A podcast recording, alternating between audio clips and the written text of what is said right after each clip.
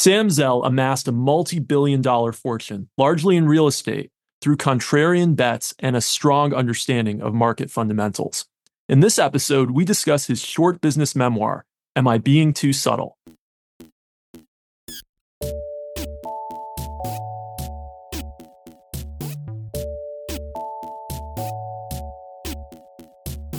Welcome to Business Books and Company.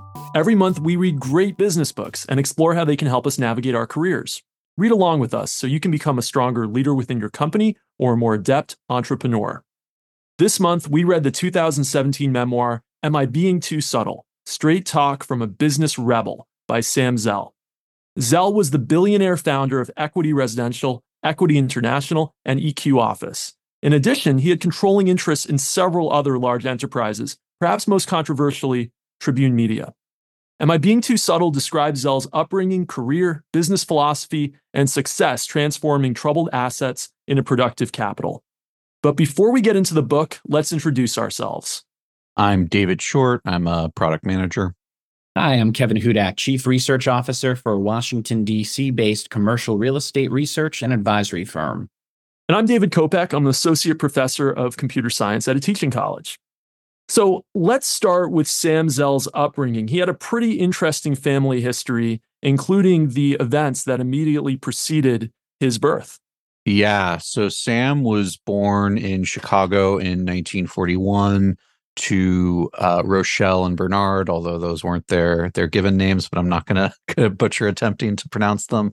Uh, they were both Holocaust survivors who had fled Warsaw on the last train uh, out before Nazi takeover, according to the book. They fled Poland via Russia and Japan before eventually arriving in America, first in Seattle and then Chicago, where Sam was born and raised. His father had been a grain trader in Poland and became a wholesale jeweler and ultimately real estate investor in Chicago. It really is a fascinating tale at the beginning of the book. Um, honestly, like uh, one of the more compelling origin stories and probably anything that we've we've ever read really. Sam graduated from the University of Michigan, both undergrad and law school, and that would later on become very important parts of his philanthropy. Thanks for that, David. Okay, let's go to his early career. What were his first successful enterprises? Yeah, so he started early, right? As a junior in college at University of Michigan, he pitched to the landlord next door on managing their 15 unit student housing building. So Sam and his partners, they ended up renovating, running, and maintaining the building for a fee. And he describes that they were able to succeed with that small start by creating a bit of an alternative aesthetic. They were a bit more modern and avant garde in their interior designs. They basically gutted the building and made it look more like an IKEA catalog versus the homes that these students were coming from, which may have been a bit more rustic and traditionally designed. He took a bit of a detour and went to the University of Michigan Law School. He actually tried practicing law very briefly, but it wasn't his cup of tea. But he does laud his legal education as teaching him how to assess and think and really draw the line in deals. And also, when he was responding to some of that government regulation that we'll talk about later, in reality, it really helped him understand the rules of the game that he was getting into. Then, starting in 1965 or so, he bought a series of buildings in Ann Arbor, essentially looking at student housing first, where that was sort of his bread and butter but then eventually got into all manner of multifamily deals in submarkets like Ann Arbor that were high growth, but really underserved by supply, not on the radar of competing and larger capital. And that typically would be when he would get out of markets later on. I think one of his first significantly successful enterprises was when he bought up an entire block in Ann Arbor. He was sort of the pitch man, convincing dozens of families on that block to sell their homes and the land under them for his consolidation. And that's really the start of this whole make the whole greater than the sum of its pieces approach to scale that Sam Zell talks so much about. This idea of making one plus one equal three. Thanks for for all that, Kevin. The other uh, funny part I found was that he was, you know, entrepreneurial from the start. He talks about as a, uh, I think like a middle school student going into Chicago and buying Playboys and then bringing them back to his suburb and selling them to the other boys for you know three times the price so he was always you know keeping an eye out for a deal and you know seeing market inefficiencies well he certainly recognized imbalances in supply and demand in that shape yeah that sounds like a good business So, another interesting aspect of Zell's success beyond his interesting upbringing is the role that partnerships played throughout his career. There were two that really stood out to me in the book. One is with Jay Pritzker, and the other is with Bob Lurie. I'm hoping we can talk a bit about each of those. Yeah, I, when when it comes down to Sam's idea of partnership, uh, he had you know very few of them. He describes Bob Lurie as one of his best friends and his only true business partner. But it comes back down to maintaining his image and reputation and behaving gracefully in those partnerships that then influenced him throughout the rest of his life. But Bob Lurie was essentially Sam Zell's employee number one, partner number one. He was a fellow Michigan student who really ended up being the operational and logistics guy. At first, you know, when we were talking about that Ann Arbor uh, business that Sam Zell had, he and his uh, original partners sort of sold that Ann Arbor management business to Bob Lurie.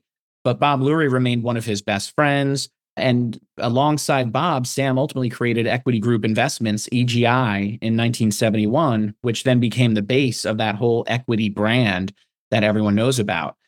The way that Zell describes it, Bob was Mr. Inside and Sam was Mr. Outside, Sam being the more public facing, sales oriented leader, whereas Bob was more of the internal company operations and culture. When we move on to Jay Pritzker, who Sam met in his early life as well, Jay was really a legend in the Chicago finance and investment community. Sam was set up to meet with him by a New York broker, I believe. And their first deal together was this property in Lake Tahoe. And really, it was by force of personality and perseverance that Sam was able to both get this meeting with Jay Pritzker. You know, he was sort of vetted by Jay's father at first, and it was an all day meeting after, you know, going up the building in the elevator. What really was beneficial for Sam, though, is that Jay was sort of this elder statesman in Chicago who was able to teach Sam kind of the importance of simplicity, you know, breaking up these large, complex deals into their individual components and then identifying which one of those components was the most important on which the deal hinged, sort of getting to that most critical, deciding and determining success factor. That first Lake Tahoe project also showed Sam that he didn't want to be a developer, more a deal maker and investor.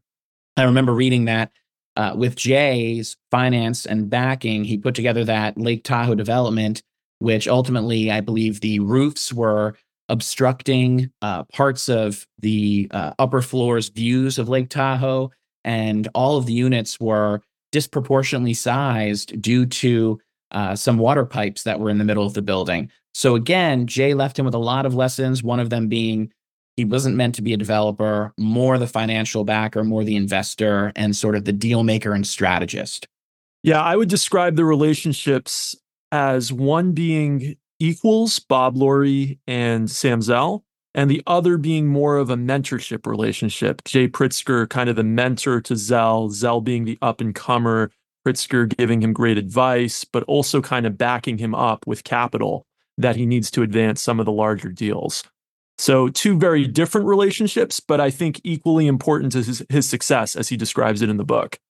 Yeah, Pritzker also comes to the rescue at one moment later on where like Sam needs 50 million and like he's his whole deal is going to blow up and just, you know, Pritzker wires him the money, you know, like he he really did believe in him and he backed it up.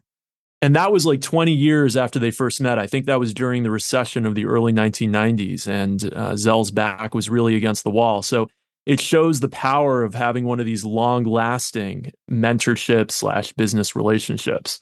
Okay, let's go on to some of the business fundamentals that are expressed throughout the entire book. Zell kind of talks about some of the same themes over and over again, things like supply and demand. He also, at the same time, though, considers himself a contrarian. I'm wondering if we can talk a bit about where in the book you found business fundamentals coming out front and center, and where in the book you found more of these contrarian ideas.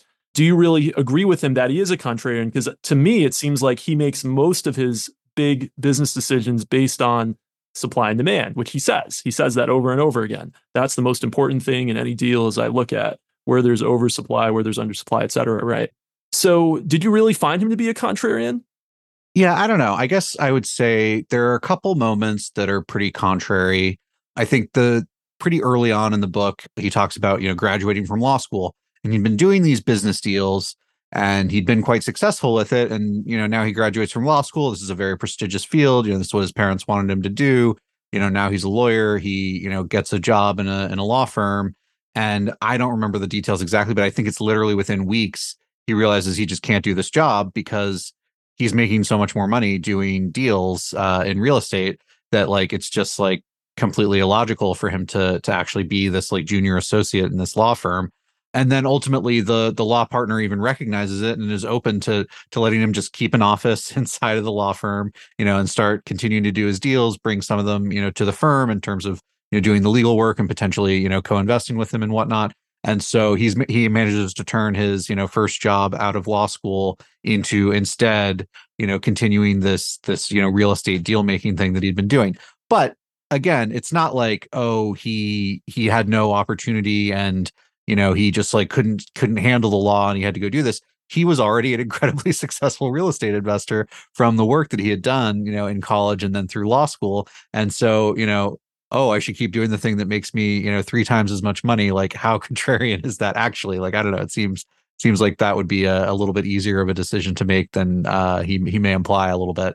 I do think there are some some things that he did which were contrary to the market, at least. Uh, although, again, I think to your point, it's kind of more of a supply and demand thing than it is like true contrarianism. So he certainly was very successful, you know, buying the bottom of you know both the real estate market and then one of his first like non-real estate investments uh, he invests in what are they train train cars? So you know the the train industry is struggling during a recession, and the the value of train cars has fallen you know way below replacement cost. And so yeah, Sam like swoops in and and buys the largest you know train car thing and does kind of like a roll up and and now has you know a whole bunch of uh, train cars that you know then he can lease out and ultimately you know sell back for for much more than he paid for it. But is it really that contrary to like see that housing is selling for much less than it would cost to build? You know uh, train cars are selling for much less than it would cost to own them. And like you know these are fundamentally valuable assets to some degree. And if the market comes back you know these properties are going to appreciate. So yeah I, I, think you're probably right that uh he was more of a, a supply and demand opportunist than a uh, a true contrarian yeah and i think there was some contrarianness in his style, right? More than some of his business moves. You know, in the beginning of the book, Sam says it himself, quote, if everyone is going to look left, you should look right, right?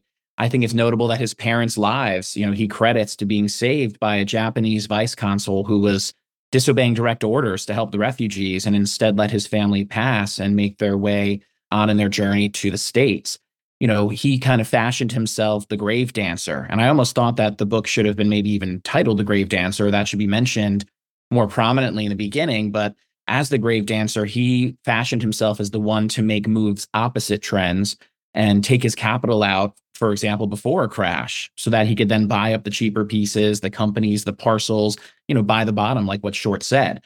He says that he sort of steps aside while the music is still playing so that he's not overinvested once that music stops. And so, more contrarian in style, that did influence some of his business moves, but definitely agreed with you, Kopec, in short.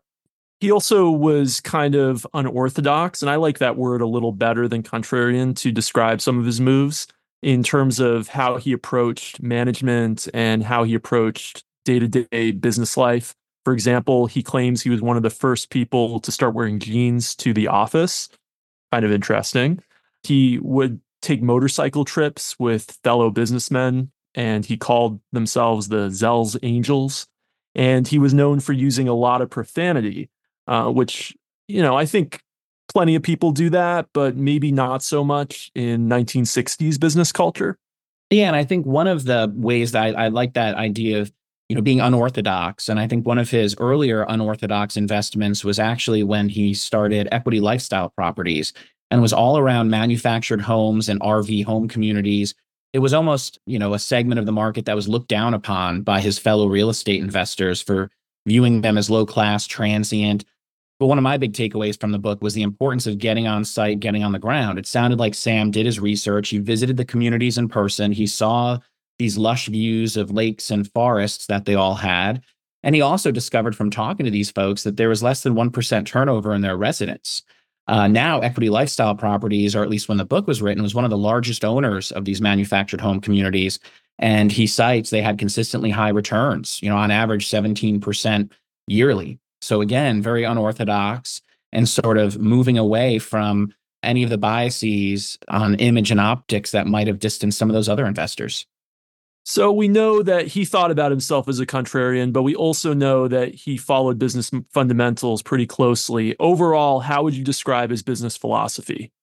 Yeah, so I would say there's a few tenets of it that he mentions throughout the book and that we can also derive. I mean, first amongst them, I mentioned before, but simplicity is key. And that's what he got from Jay Pritzker, whether it's breaking apart the complex elements of the real estate deal or even eliminating redundancies, creating synergies in the companies that he acquired. Unfortunately, that sometimes backfires, like we'll talk about in the Tribune example. Another tenet was that liquidity is value, right? Just like his ability in the 1980s during the real estate bubble to instantly raise $3 billion and buy those distressed properties while others had gone uh, under already due to that cash crunch. Really, it was all about his ability to be liquid and capable of responding to those imbalances in supply and demand. And then I think he also was obsessed with scale, right? He wanted to have control over the whole of something, whether it were whether it was the city block in Ann Arbor that he had acquired, right? Being liquid enough to achieve that scale is important.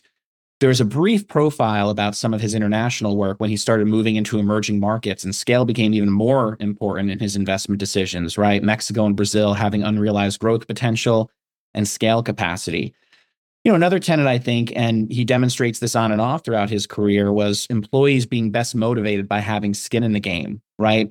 All of those first equity employees would make a small investment in the deals compared to Sam and Bob's larger investments, but everyone had a piece of the deal residuals. Everyone had skin in the game. When we talk about company culture, he thought competition was important, but even in the workplace, because they all depended on each other's success for those deal residuals, there would be this sort of cooperative, all hands on deck mentality. And again, we've mentioned those imbalances in supply and demand, but where those lines meet, he always saw as his opportunity zone. And really, he would always invest below replacement cost, right? Creating that competitive advantage. As Dave mentioned with rail cars, right? If rail cars were available at half the cost to create them, right? But demand was remaining flat, it's a good opportunity to buy there because opposing capital is going to have to come in later and spend full cost to build new rail cars to catch up with that demand. And, you know, finally, I think he believed that business wasn't worth doing unless it was fun, right? Dave Kopec mentioned the lax dress code, the jeans, lots of episodes of cursing in the office, lax culture. He had those annual gifts or those sculptures with show tune like song parodies, music boxes, and then also the occasional parties with staff and clients and friends. Now, I will note, and as we get into the Tribune example later, some of these different principles or tenets that he promulgated throughout the book could also come and backfire. Thanks for that, Kevin. That was a really great overview. So, we've already touched on a little bit some of the non real estate investments that Zell made, but let's talk about that transition because the first couple decades of his career are really focused on real estate. And then we see in the 1980s, Zell start to move more aggressively into non real estate businesses. Why did he do that? So ultimately, the real estate market had really collapsed, and he wasn't certain about what the the right move was to make. Uh, interest rates had gone up dramatically, and he found that the opportunities had shifted from real estate to certain other types of businesses. And so, I really do think it was it was market driven. He he was always looking for a good deal, he didn't feel like that was what he was going to get with the the way the markets were working at that time in real estate. And so then he he looked elsewhere, and ultimately, you know, we we kind of talked about some of these already. He found that he found the rail car business. Uh, he invested in like the fertilizer business down the line. Um, you know, there are a number of of reasons and ways in which he found you know new opportunities. But ultimately, it was really about business fundamentals. Like, were these businesses that were actually truly valuable? Did they have something that he felt confident was going to be valuable into the future, even if right now it was potentially mispriced? And yeah, why why was there some opportunity? Was it because he had capital when when others didn't, or you know what was his edge? And and if he knew what his edge was, he knew why this was going to be a successful deal. He was willing to be very aggressive when other people weren't feeling that way and he was he was very successful doing so and i also think like fundamentally he really is a deal maker more than anything else so you know he sees an opportunity he realizes that someone is in a position where they have to sell something that he thinks is long term valuable and then you know he makes a deal that he's able to get through that you know maybe it's not the best deal for that person, but it's the only deal they're getting at that time. And so, you know, if they have to take it, they have to take it.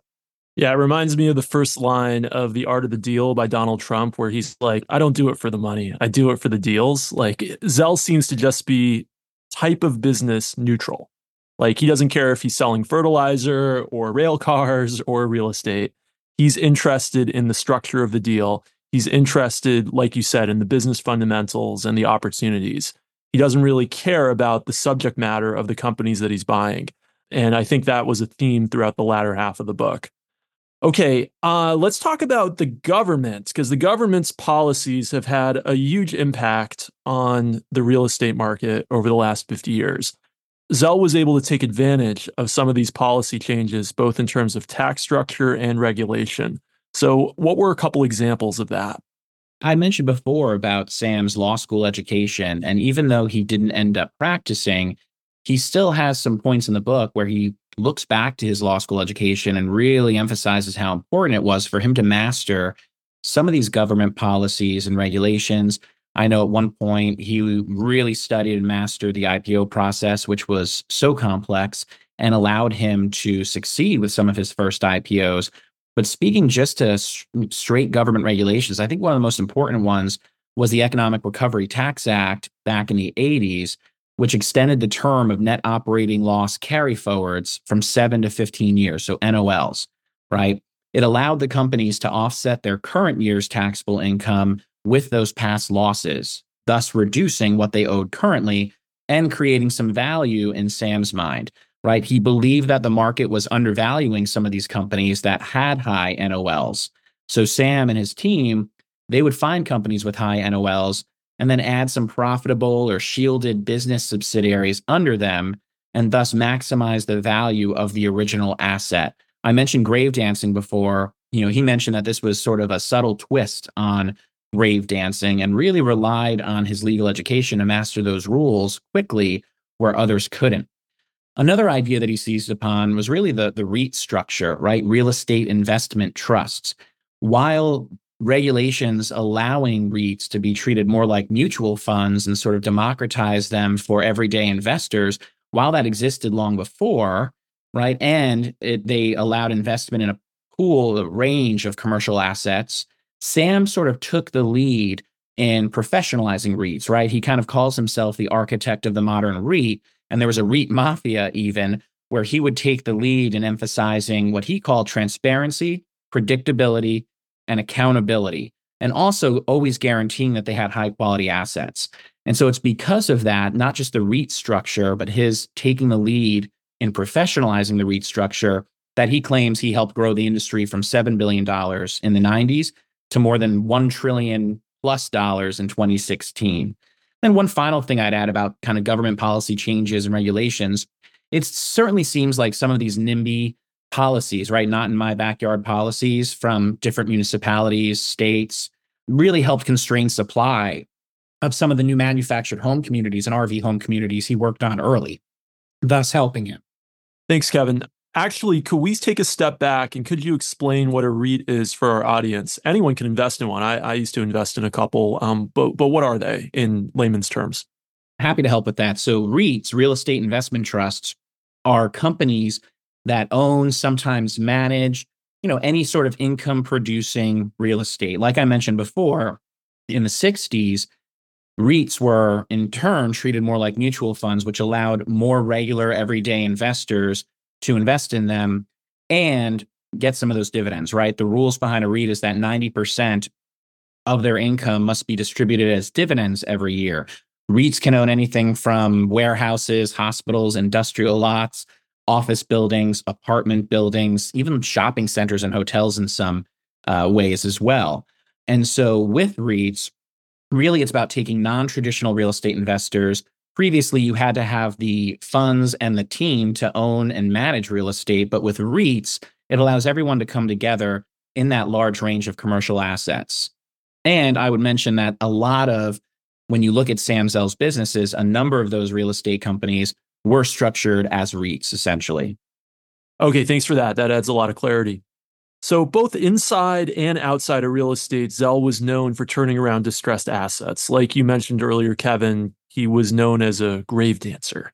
Why do you think he was so successful in that niche, no matter what the type of business was? Yeah, I mean, it comes down to having that knack for identifying those distressed assets in the first place, right? Whether they're properties or companies. In the 70s, he took on $4 billion worth of loans at a rate of 6%, while inflation was at 9%. They then used that money to buy older properties and inventory that cost a lot less than constructing new buildings. So it was his ability to identify those distressed assets combined with his ability to get capital combined with his sense of where are these properties where I can buy them for less than half the replacement cost. He understood that these distressed assets in any high replacement cost industry could provide more value than building something new, while it still preserves his liquidity and his capabilities to play the game. I mentioned earlier, he puts a lot of faith in the people and the environment that these companies operate in, and he would travel out personally to ensure cultural fit in any acquisition when we're talking about non real estate companies, he was also pretty good at turning around and revolutionizing stagnant board cultures, right? He provides some vignettes and anecdotes from some of the first board meetings at companies that he was targeting. And he could tell instantly whether this was a board that was thinking ahead and addressing the right issues, or if they were folks that weren't even reading the binders and the materials coming into the meeting. And instead, it was more like a presentation instead of a dialogue. Ultimately, he also had some good business sense to stay away from those companies that he knew their boards can't change and the company can't change. Yeah, that makes a lot of sense. Now, not everything in his career was successful, and you already alluded to it earlier. He had a pretty bad deal with this Tribune Media. Tribune Media is a conglomerate of media organizations. Some famous newspapers are under it. And Zell became the owner, the steward of it. And within a couple years of him taking over, there were some bankruptcies. So, what went wrong with Tribune Media? So, I, I think your question being was Sam a good steward of Tribune Media? You know, I would say that as the book presents it, he would say yes, that he was coming into a lot of organizational and legacy inertia that was against him in the steel. You know, he says that Tribune was, quote, an institutional company with a hierarchical culture and dozens of business units that worked in silos he came in trying to convey a great sense of urgency, a need for pace, a need for creativity and innovation. And he thought that he had found that pool with a group of journalists, basically. That didn't end up being the case. Plus, with the Great Recession of 2008, that led to a lot of layoffs and consolidation of the assets. And it led him to make some interesting decisions around marketing. Remember, I mentioned before seizing on redundancies and creating synergies. At one point, they even shrunk the physical size of the Tribune newspapers by an inch just to reduce some of those costs. And in the end, it seemed like a lot of that change was just too fast for the journalists. He tried to synergize some of the broadcast and newspaper divisions across the country. For example, sending one reporter to cover a big event versus 12 different reporters from different bureaus under the Tribune banner. He simplified the papers quite a bit, like in that USA Today style that we're all used to, sold a lot more ad space, which again just continued upsetting the Tribune purists. At the end of that chapter, he says that he, you know, admits that he used harsh language, the substance and the, and the motivation behind some of these changes may have been questionable. But he says he wanted to create that urgency, elicit passion from a group that it seems like he really initially respected, but then seemed to look down upon towards the end. I'd say when we talk about him being a good steward, he almost should have stayed away from the Tribune in the first place. Earlier in the book, he mentions that he was always opposed to what he called hometown deals, where there's a lot of emotion, a lot of territoriality around a given brand or a company, right? He stayed away from Rockefeller Center and the World Trade Center because he was opposed to hometown deals, right? The hometown attitudes and that sense of ownership drive up bidding wars, drives up competition, makes everyone so sensitive to what you're doing. But in the Tribune acquisition, he basically bought a company that served dozens of hometowns and that had a lot of pride of ownership. And as a result, he ended up with dozens of issues. He even tried to kind of ameliorate this by starting an employee stock ownership plan, an ESOP, and that didn't work either. It's funny talking about the like hometown things because yeah, through that Tribune ownership, he ended up owning uh, the Cubs, and he also owned like other sports teams. So there's a very funny like dynamic where he's like, "Oh, I don't want to own these like premier New York properties because people are going to overpay for them." but then he ends up owning all these sports teams. it just seemed very counterintuitive for him to even get in there. So when we asked the question, was he a good steward? I do believe that he did everything that he thought was right. But with that fundamental miscalculation of the hometown sentimentality and the power of those hometown attitudes, it, he just couldn't bend them to his will, essentially. I think what we're seeing here are some of the limits of being what some might call a corporate raider, somebody like a Carl Icahn, who comes into a business not really understanding it, not really understanding the the will, the wishes of the employees and the consumers, and then makes all kinds of changes that they would generically make at any company that they bought without really understanding the legacy. So I think, you know, this whole I'm neutral about the business, I just like the deals, that might work when you're selling a commodity, but when you're selling something that's highly specialized and something that has a huge amount of very experienced and complex labor issues involved that requires a person on the ground who really uh, feels like they're they're part of the pack and that people respect in that business. I don't think the corporate raider mentality works as well, and uh, so I think he kind of hit his limit in the type of business that you can manage in the same generic way that he did with his other equities in this deal. And I would also add to it, you know, it, on kind of the not as harsh side, the traditional media was just doing very badly in general when he purchased this company. So there, there might have been no out, you know, no matter what he did, there might have been no positive outcome with Tribune Media. So uh, let's talk about the idea of being self made. Zell calls himself self made throughout the book. Do you actually think he was self made? Because his father was very successful. His father became an, a successful jeweler and actually was a successful real estate investor himself, helped connect Zell with some of his early deals, uh, was an investor in some of his early deals. Is that self made if your dad is really helping you out quite a bit early on in your career and creating some opportunities for you? Yeah, I mean he he credits his family in a lot of ways, but then he also talks about how he's a self-made man. I whatever. I think it's I think it's something everyone wants to think about themselves, right? Like they don't want to think like, oh, I'm only here because of because of my family, but some people really aren't. I don't think that he is one of those people. Uh, I think he certainly benefited from his family.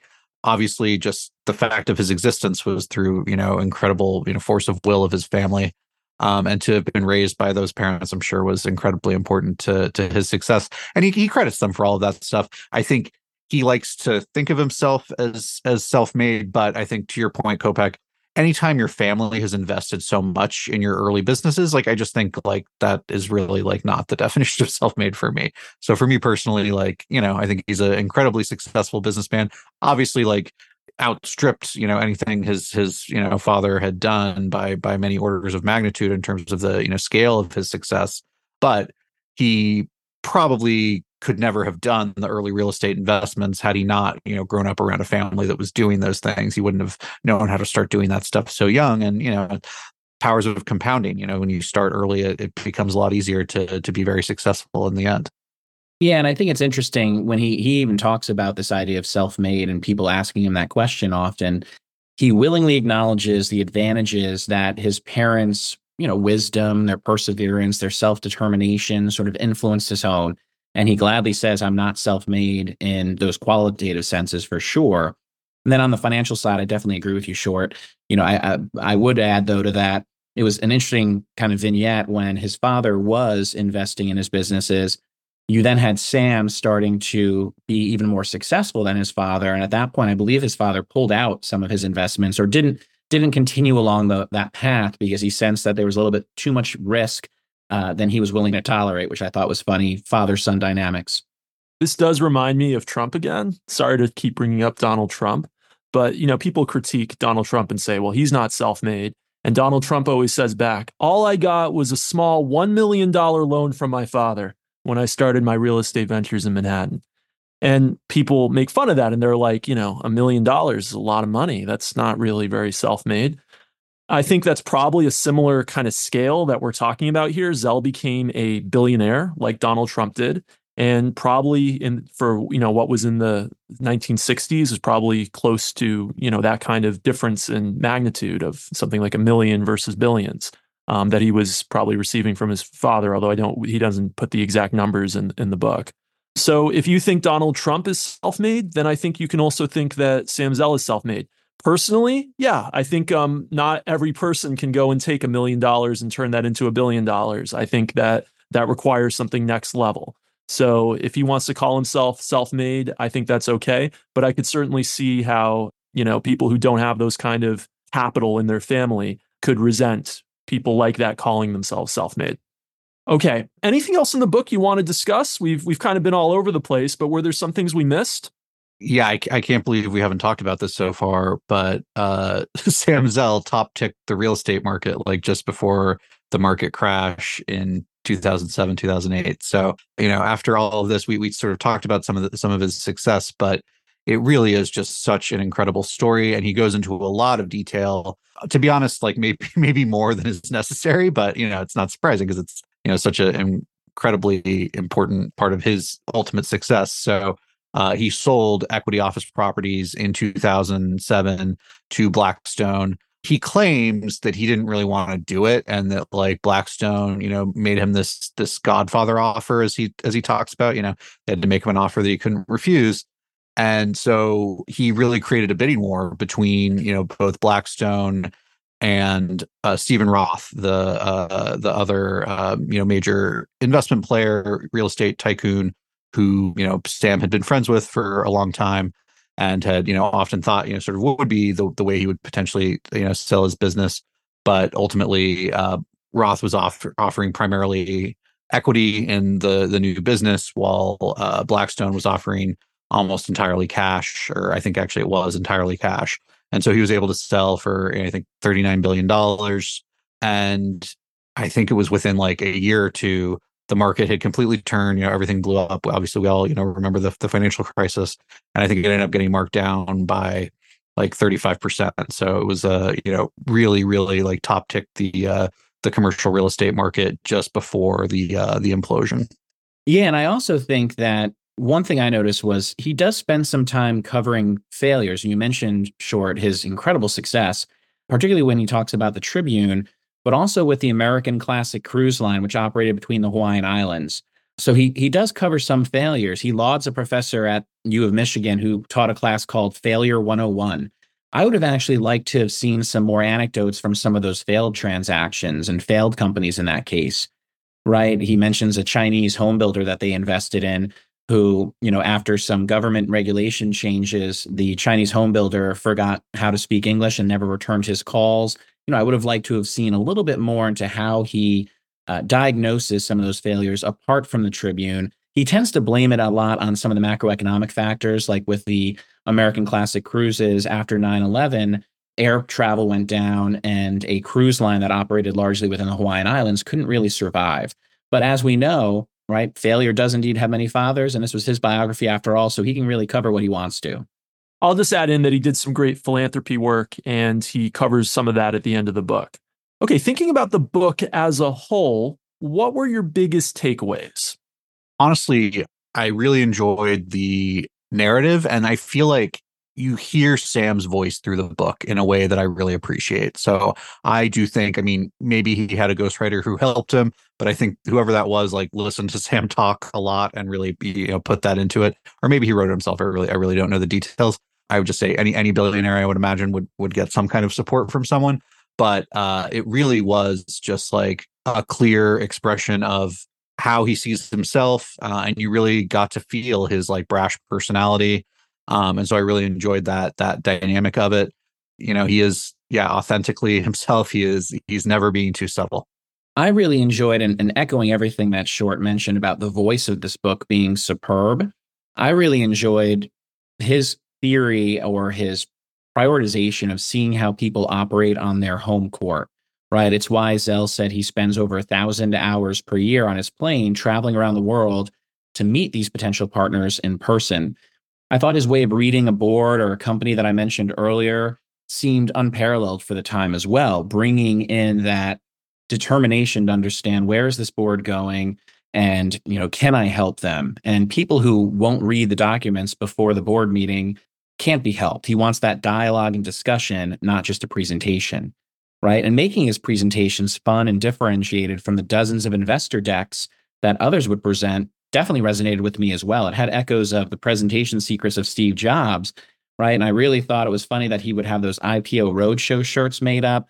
The, you know, frequent mentions of his holiday sculptures, music boxes, those holiday gifts was a lot of fun too. But more important, more sentimental, I really enjoyed his focus on reputation being critical, right? He mentions it as uh, in Hebrew earlier on, the idea of a person's honor, and that that was drilled in him at an early age. He mentions that he would often do deals with a lower cut for him or his partners or friendlier terms for his opponent or his peer in that deal, recognizing that his reputation and his grace in that moment will bring that person back for even more deals and even more profitable deals for the both of them. And I thought that was a great principle that he mentioned a few times in his narrative. I would say my two biggest takeaways were the importance of partnerships and the importance of understanding economics. The two partnerships that we discussed earlier really seemed critical to his development as a businessman and his understanding of supply and demand and how he was able to apply that across industries i thought was almost kind of inspiring because when you study business you almost always start by studying economics and then you get so narrow in your particular type of business that sometimes you kind of forget about all that economic stuff you studied and i feel like he applied it at every step really understanding where the market was going, how market forces were affecting the opportunities, and being an opportunist in kind of a good sense of that word. Okay, let's think about who should read this book and ultimately, do we recommend it? And let's start with Kevin, since Kevin, you're our real estate guy, and this was sort of kind of a real estate book. So, do you recommend it and who should read it? Well, since you asked about the real estate perspective, you know, I think everything that Short mentioned about equity's presence in commercial real estate could really fill an entire podcast on its own.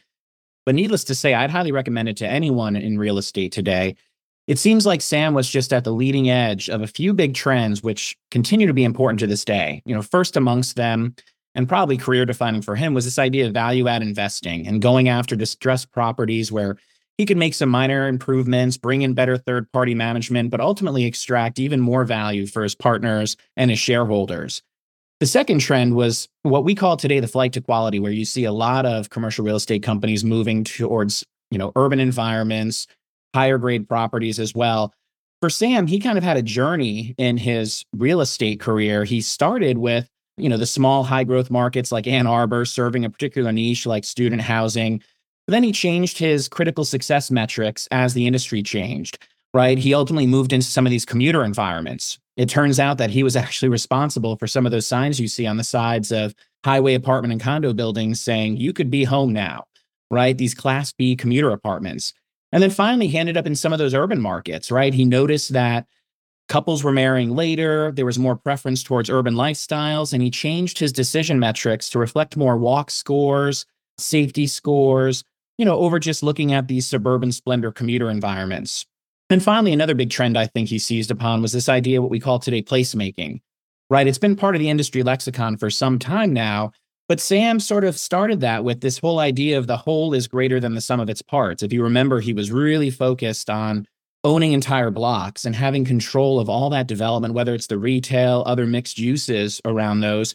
And again, that's evolved into now what we call placemaking, having that scale and control over a full development, over a full city block, so that you can maintain high quality, consistency, and create that ambiance that your tenants, that your residents might be looking for.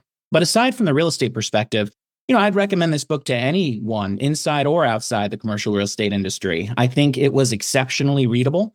It generally had a straight sequence that just formed up, you know, to his timeline and his business. And really importantly, it was super short. It's a very quick read while you know not everyone will have sam's war chest going in it's definitely a business biography where you can take home some good lessons from it you know even if you're not just yet at the top of your industry's game like Kopec mentioned, there was that fundamental understanding of supply and demand and, and basic econ principles that really shine through because he's always hammering it in and repeating that at every one of his acquisitions, sparing a few. He grounds his anecdotes in, you know, those economic principles, the grave dancing even, such that you could really apply it to any size deal or business decision making and even some personal decision making as well. So I'd wholeheartedly recommend it. I think it applies to most professionals, you know, whether you're in real estate or not, and at different stages in your career life cycle. David, what about you? How do you feel about it? I enjoyed it. Um, I would echo a lot of what Kevin said. I think it's definitely uh, probably most appealing to a real estate audience. But as we've talked about here, he ventures into a lot of different businesses, and there are certainly insights you can take, even if you're only interested in uh, you know renting an apartment for the rest of your life. But I would, yeah, recommend it to anyone who really enjoys these like sort of business novels. Uh, he goes into a lot of his you know life experiences and whatnot in a way that I think is a lot more personal than than many of these like written by the uh, the entrepreneur books that we've seen in the past. And so, yeah, really enjoyed it. Uh, would recommend it to to anyone who wants something that's going to to teach them about a person and business. And again, to to Kevin's point, it's short too. Like it was, I don't know, I think 180 pages or something like that. So, uh, an easy read as well. I'm going to rate it a neutral. I actually enjoyed the first couple chapters about his family history and his upbringing more than I enjoyed the rest of the book. The rest of the book wasn't bad. It certainly wasn't poorly written. It, some parts of it I found interesting. Did I think it was going to be especially applicable to my career? Probably not, which is why I'm more in the camp of if you're involved in real estate and you want to understand more about the history of the business, then this is probably a pretty good book for you, like Kevin said. And I trust Kevin since he's our real estate guy. But if you're just kind of a general business reader, it's not bad, but I think there's probably better books for whatever your particular business interests are. But that's maybe our our difference here, guys. Okay, thinking about our next book, Kevin, you're going to introduce it, right? Yep. So next we'll be reading Build by Tony Fadell, the former CEO of Nest Labs and a serial entrepreneur. Build has personal anecdotes and stories. It has practical and operational advice and breakdowns of the big ideas behind products that have really come to define us these days. It combines Tony's career trajectory from founding startups to being a big company executive. And I hear it has some short, sort of drive by summaries of some of these peer products and companies as he grows in his career, right? And the lessons as a result within it are meant to apply to professionals and entrepreneurs at all life stages. Thanks, Kevin. I'm really looking forward to Build. David and Kevin, how can our listeners get in touch with you? You can follow me on Twitter at David G. Short. And you can follow me on Twitter at Hudak's Basement, H U D A K S Basement. Actually, it's X, guys. And you can follow me on X. I'm at Dave Kopec, D A V E K O P E C. Thanks for listening to us this month. Everyone, don't forget to hit that subscribe button on your podcast player of choice. Don't forget to leave us a review if you enjoy the podcast, and we'll see you next month.